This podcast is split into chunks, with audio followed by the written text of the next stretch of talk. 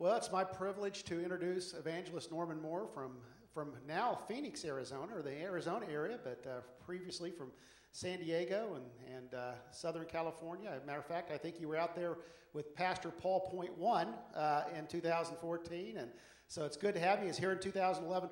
One of my favorite evangelists in the Church of the Nazarene. I, I know you'll enjoy uh, Norman as he shares with us just down to earth, biblical, sound teaching. And so uh, let, let's welcome him this morning.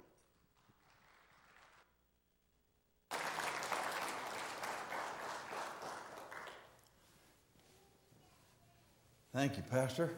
What a blessing to be back together. Thank you for the opportunity to serve you again and open God's Word. Got some great news for you. The Lord's here. You remember He promised to be where two or three are gathered together in His name?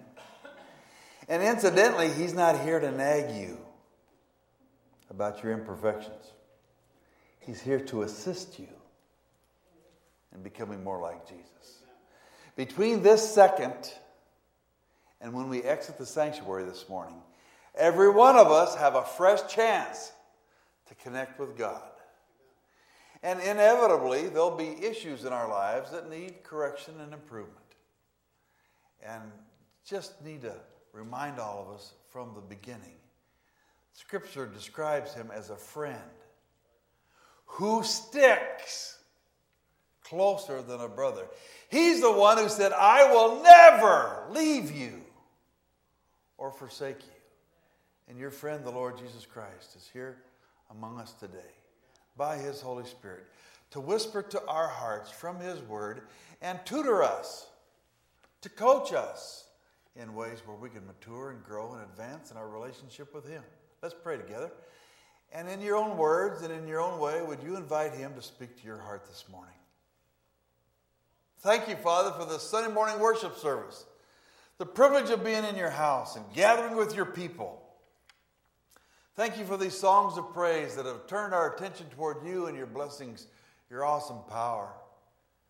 I thank you, Lord, for your empathetic concern for each of us. You know who we are and where we're coming from. You know the issues that we're facing right now that maybe only you know about. I pray, God, that your Holy Spirit would talk to us from the scriptures and show us fresh insights that would enable us to move forward in our relationship with you and with each other. And may each of us be found obedient. Give us a willingness to cooperate with you. Help us beyond our delays and our denials, our excuses and our procrastinations. And say a quick yes to fresh light from your Spirit. And help me again by your Spirit's anointing. In Jesus' name, amen. You know, for over three years,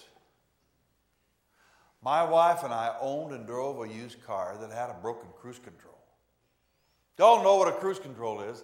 That device on a car that's intended to hold it at a consistent speed. It's supposed to save on fuel and tickets. I need help with both. We saw this car advertised in the classified section of the newspaper. It was for sale by owner private party. But it was a recent model, low mileage, well equipped, and an excellent price. It seemed as though the fellow was in financial difficulty and he wanted to sell it as quick as he could. We drove around a bit. It was in top shape. We liked it, so we bought it. I noticed at the end of the turn signal, there's a button to push for the cruise control. I just assumed the thing worked. Well, one day I was out on the freeway and traffic was kind of light and I was kind of tired. So I accelerated to an approximate 55 or 60. And I thought I'd cruise a while. Push the button. Immediately, just above the speedometer, a little green light turned on. It said cruise. I relaxed to let the car drive itself. But all of a sudden, that accelerator pedal, it disappeared from under my foot and it buried itself down in the carpet. And that fool thing took off out from under me like a duck with his tail on fire. It went from 55 to 60, 65 to 70, 75 to 80, and it stuck right on 82. I just hung on to see if it's going to fly. And I watched the rearview mirror for the highway patrol. Stayed on 82 for a half minute and got tired. It decelerated down to 70, 60, 50, Finally stuck on 45.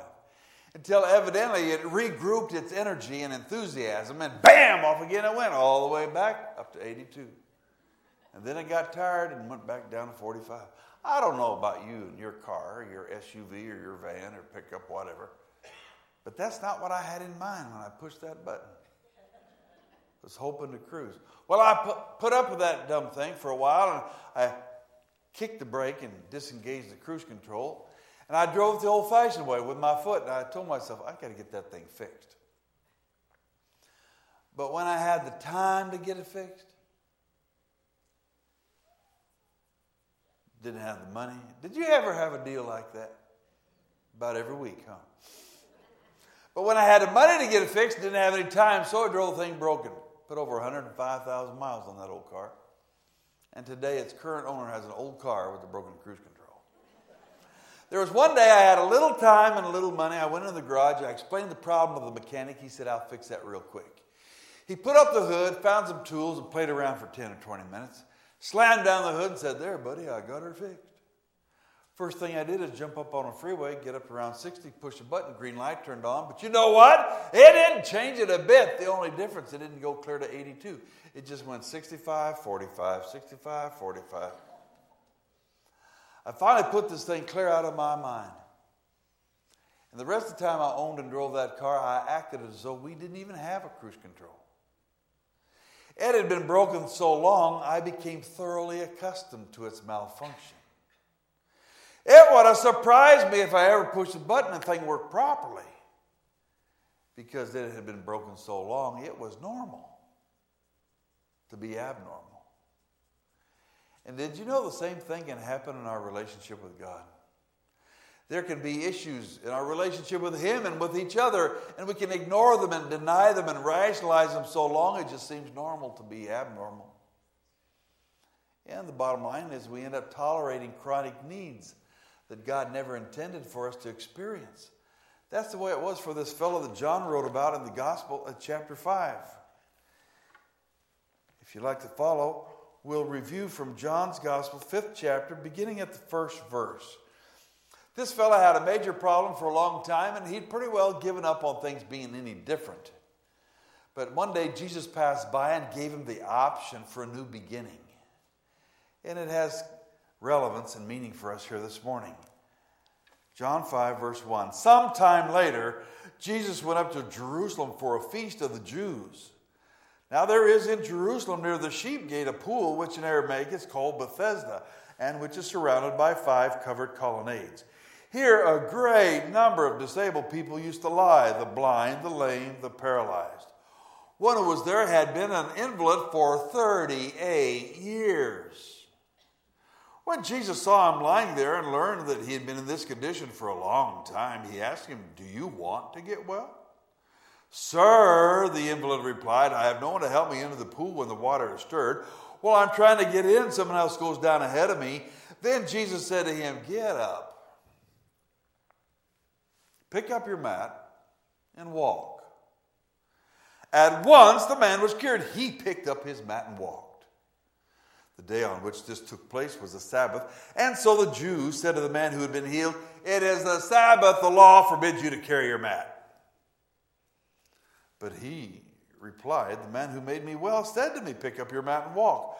So they asked him, Who is this fellow who told you to pick it up and walk? The man who was healed had no idea who it was, for Jesus had slipped away into the crowd that was there. Later, Jesus found him at the temple and said to him, See, you are well again. Stop sinning or something worse may happen to you. The man went away and told the Jews that it was Jesus who had made him well. What do we have here? This is one of seven miracle stories that John includes in his gospel. And the setting, Jesus, and we assume all 12 disciples, are headed for what's here called a religious feast of the Jews. We'd probably call it a major potluck dinner and the direction of their walk, they took a shortcut across a huge stone patio that encircled a long rectangular pool. The remains are still there below street level in Jerusalem. I've been there. And as Jesus and the disciples take a shortcut across the patio next to the pool on the way to their potluck, one unnamed disciple in the passage points out to the Lord's attention a particular fellow with a major problem for a long time. He said, See that guy there? He's been in that shape for 38 years. Please imagine this Jesus, and I guess all 12 disciples, are taking a shortcut across the patio next to the pool on the way to the potluck. And Jesus hears about a guy with a 38 year problem. Do you know what he did? He stopped. He called time out to the parade to the potluck. He pivoted, stepped towards that fella. I'm convinced he looked him right in the face. And I'm further convinced he must have smiled at him. Can't prove it, except from my own relationship with the Lord. When you imagine Jesus on the mental screen of your mind, is he smiling at you this morning? How do you think the Lord's looking at you right now? Do you think he's smiling at you? Or do you imagine him with some grouchy scowl of disapproval because you're not absolutely perfect all the time? If you imagine him scowling at you, is there any chance you may have painted that countenance on him in your own imagination? Did you know some folks create God in the image of some mean, perfectionistic, critical authority figure in their vulnerable young yesterdays? Could have been mom or dad or grandma or grandpa, aunt, uncle, teacher, preacher, brother, sister, I don't know. But they were authority figures and they had influence and they were critical and mean and grouchy, impossible to please. And then we hear about this fellow named God who's major authority figure. And some folks make that mistaken transference and say, oh, I know what he's all about. He's like that mean, critical grouch I could never please when I was a kid. I got some great news for you. That's not God. Jesus called time out to the procession of the potluck, looked the guy right in the face. I'm convinced he smiled. Empathetic, loving, care, concern, compassion, understanding, acceptance. He asked him a rather peculiar question. Total stranger, first time they'd ever met. This first thing out of Jesus, mouth. he says, Do you want to get well? What kind of question is that to ask a guy with a problem for 38 years?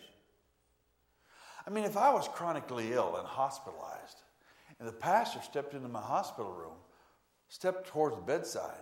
First time we'd ever met, first thing out of his mouth, Do you want to get well? You know how I'd respond to that? I think quite sarcastically, I'd say, Oh no, I love it here. The food is terrific, and those shots really turned me on. What kind of question is that to ask a guy with a problem for 38 years? I looked that up in those fat books that the smart boys write. You know what I found out?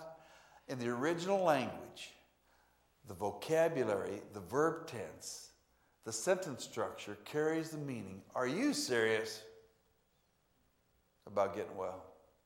The loudest word in the question is want. The accent in that question is on want. Do you want to get well?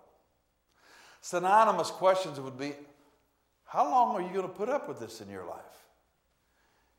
Are you serious about a permanent change? Is it ever going to be any different than the way it's been? Well, that provocative confrontation was enough to push the play button on this boy's pre recorded excuses. And he had a double barrel excuse.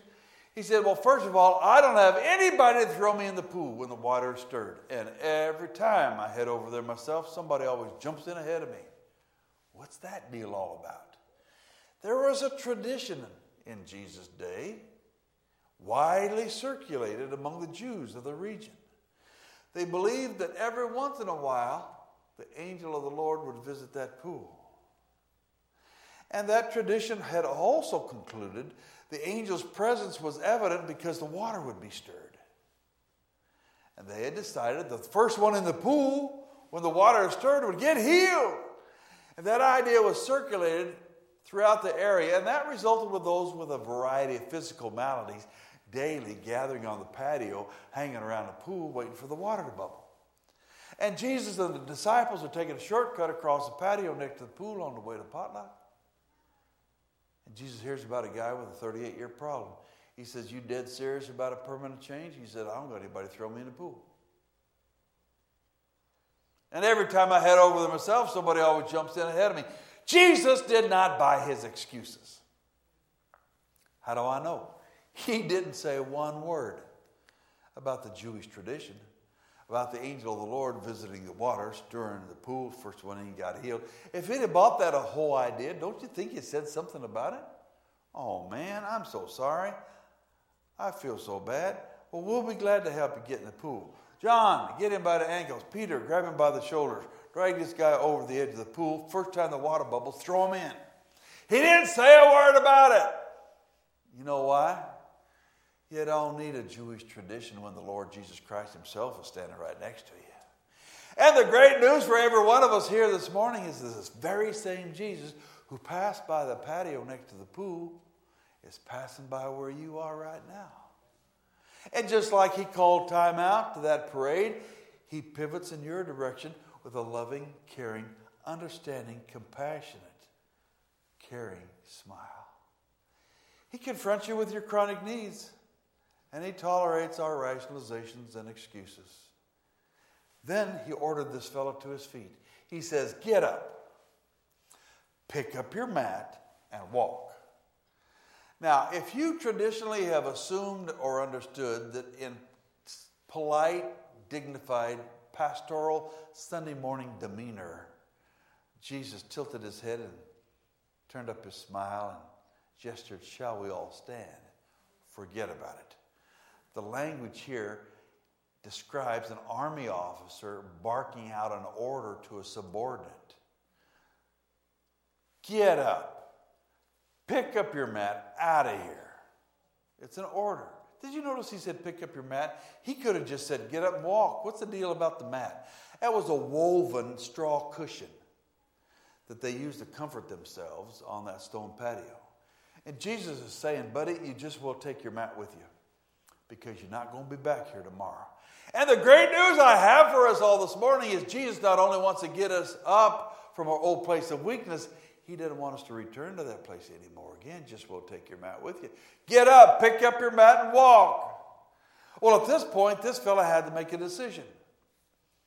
He had to choose am I going to stay the way I am, or am I going to take advantage of a brand new beginning? He could have said, No, thanks, I'm good. I got high seniority here on the patio, 38 years. This is my reserve spot by the palm tree. He had to choose. And his choice was I can stay the way I am, or I can take advantage of a brand new beginning. He concluded if it's ever going to change, it's got to happen sometime in some place. No better time than now, and no better place than here. Let's go for it. And he made the effort to get up. The Bible says immediately he was cured. Sometimes our victories are instantaneous, but sometimes they're slow gradual process.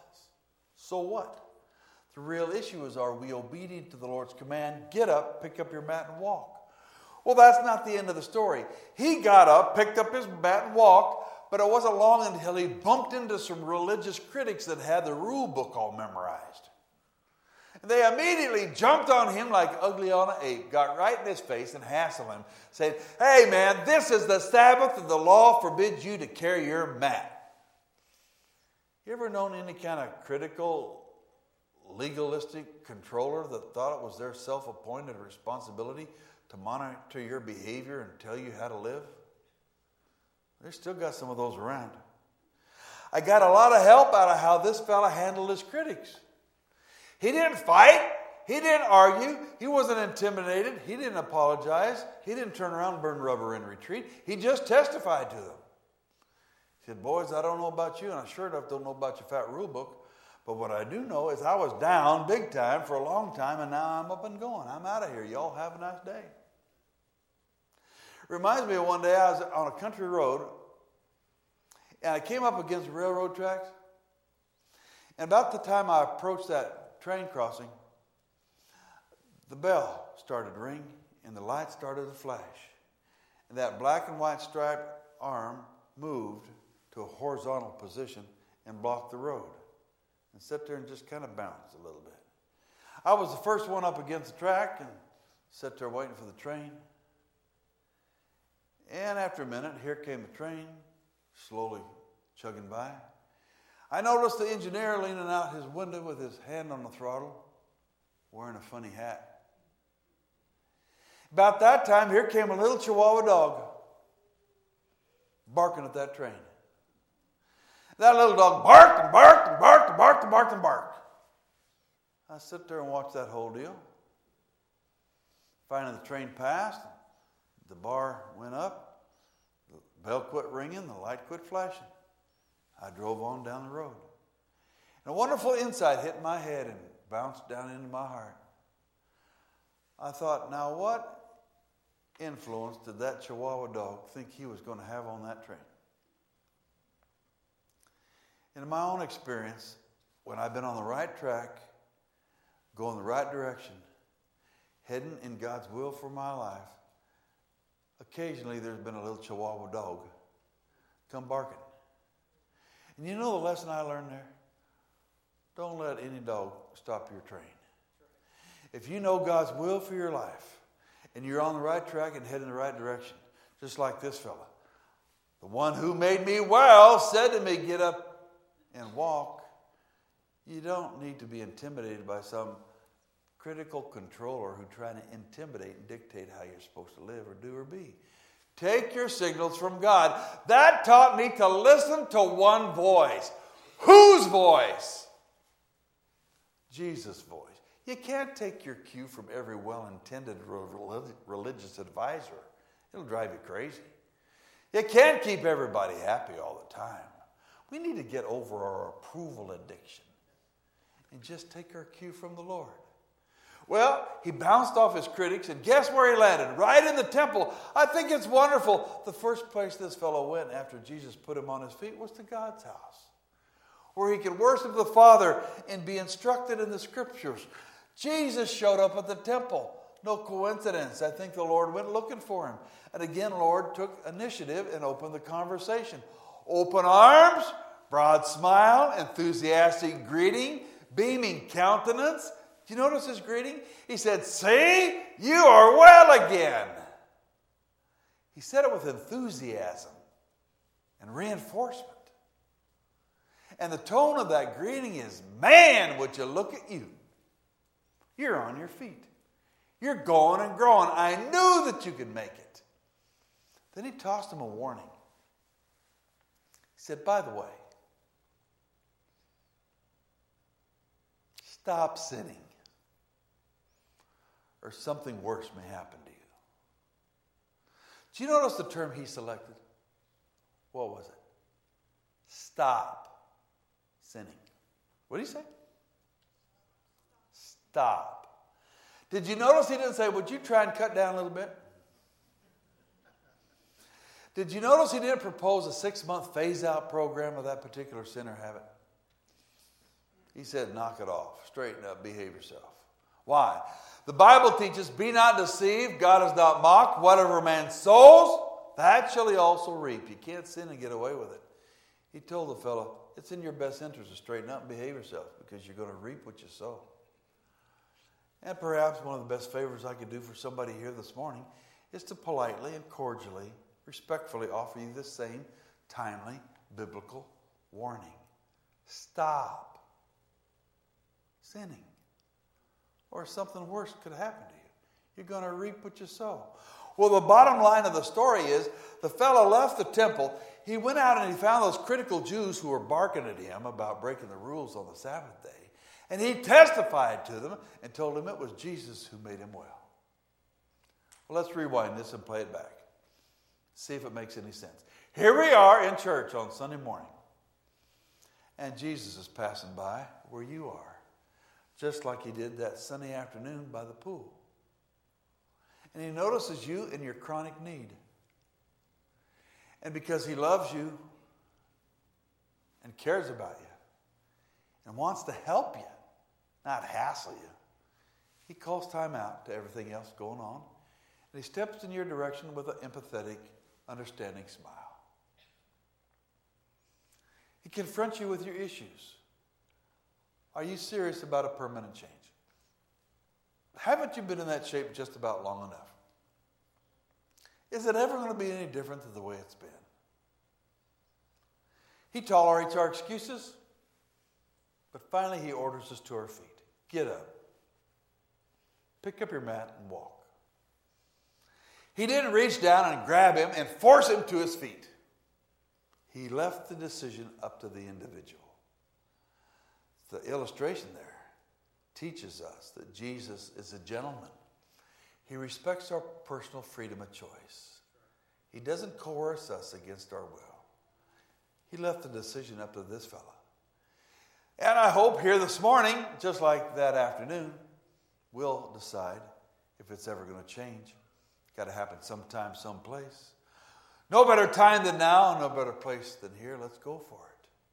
Not only will the Lord give you the power and the strength to get up from your old place of weakness, He'll give you enough strength and fortitude to bounce off those controllers who try and t- intimidate you. Then He motivates you in His house, where you worship the Father and are instructed in His Word. And He doesn't leave you alone there. He shows up to encourage and reinforce your positive decision and warn you stop sinning. But He doesn't leave you in the church like a, a museum piece to be observed and complimented, insured, and dusted. He eventually motivates you outside the walls of the church and connects you with a world that's hurting for certain. Folks who don't even have a clue who Jesus is. It gives you the context and the opportunity to put in a positive witness to them for what the Lord did for you. The truth is, you can handle your needs this morning like I did the cruise control on that old car and never get it fixed to where it's normal to be abnormal. Or you can handle your need like this fellow did and say, hey, if it's ever going to change, got to happen sometime and someplace. No better time than now. No better place than here. We're going to share an invitation song. And I'd like to offer you the opportunity to spend some time in prayer here at the altar. And if kneeling's not possible or comfortable for you physically, you sure be welcome to just be seated on the front row chairs. But by your forward coming, you're saying, The Lord has spoken to your heart, you're aware of a need, it's time to pray, and you and the Lord need to connect. Please stand and bow your heads. And before we share that invitation song, would you take a quiet moment? Look down into your heart. Become aware of the presence of the Holy Spirit and the Lord's indescribable love and compassion for you. Could you please be reminded that He's not some critical grouch who's impossible to please, but He loves you and He cares about you. He's got a bright future in mind for you, but He won't force you into any conformity or compliance. We'll share the verses of a well loved invitation song. Have thine own way, Lord. Have thine own way. Thou art the potter, I am the clay. Mold me and make me after thy will while I'm waiting, yielded and still. It's your call, but it's really in your best interest to mind the Lord while your heart's tender and the Holy Spirit's been speaking to you. So while we sing, you may come forward. Father, we're thankful for the word that we heard this morning. May, may we never accept abnormal as normal. May we never accept less than what you have in mind for us. Lord, I'm checked as I, as I pray this because, Lord, I, I think that's often the condition we do accept. And Lord, I pray that your Spirit will continue to be at work in the midst of this body, even as they digest uh, this, this tremendous message that our evangelist has given us this morning. And I pray, Lord, that as your Spirit moves, there'll be obedience in the life of our people to be willing to talk about the places where abnormal is being accepted as normal. Lord, we love and we value the altar. We, we believe that's an important thing, an important part of, of our tradition as Nazarenes, as our tradition as an evangelical church. This place to, to meet with you and in a moment of crisis. And, and Lord, all of us have moments that we can remember at altars.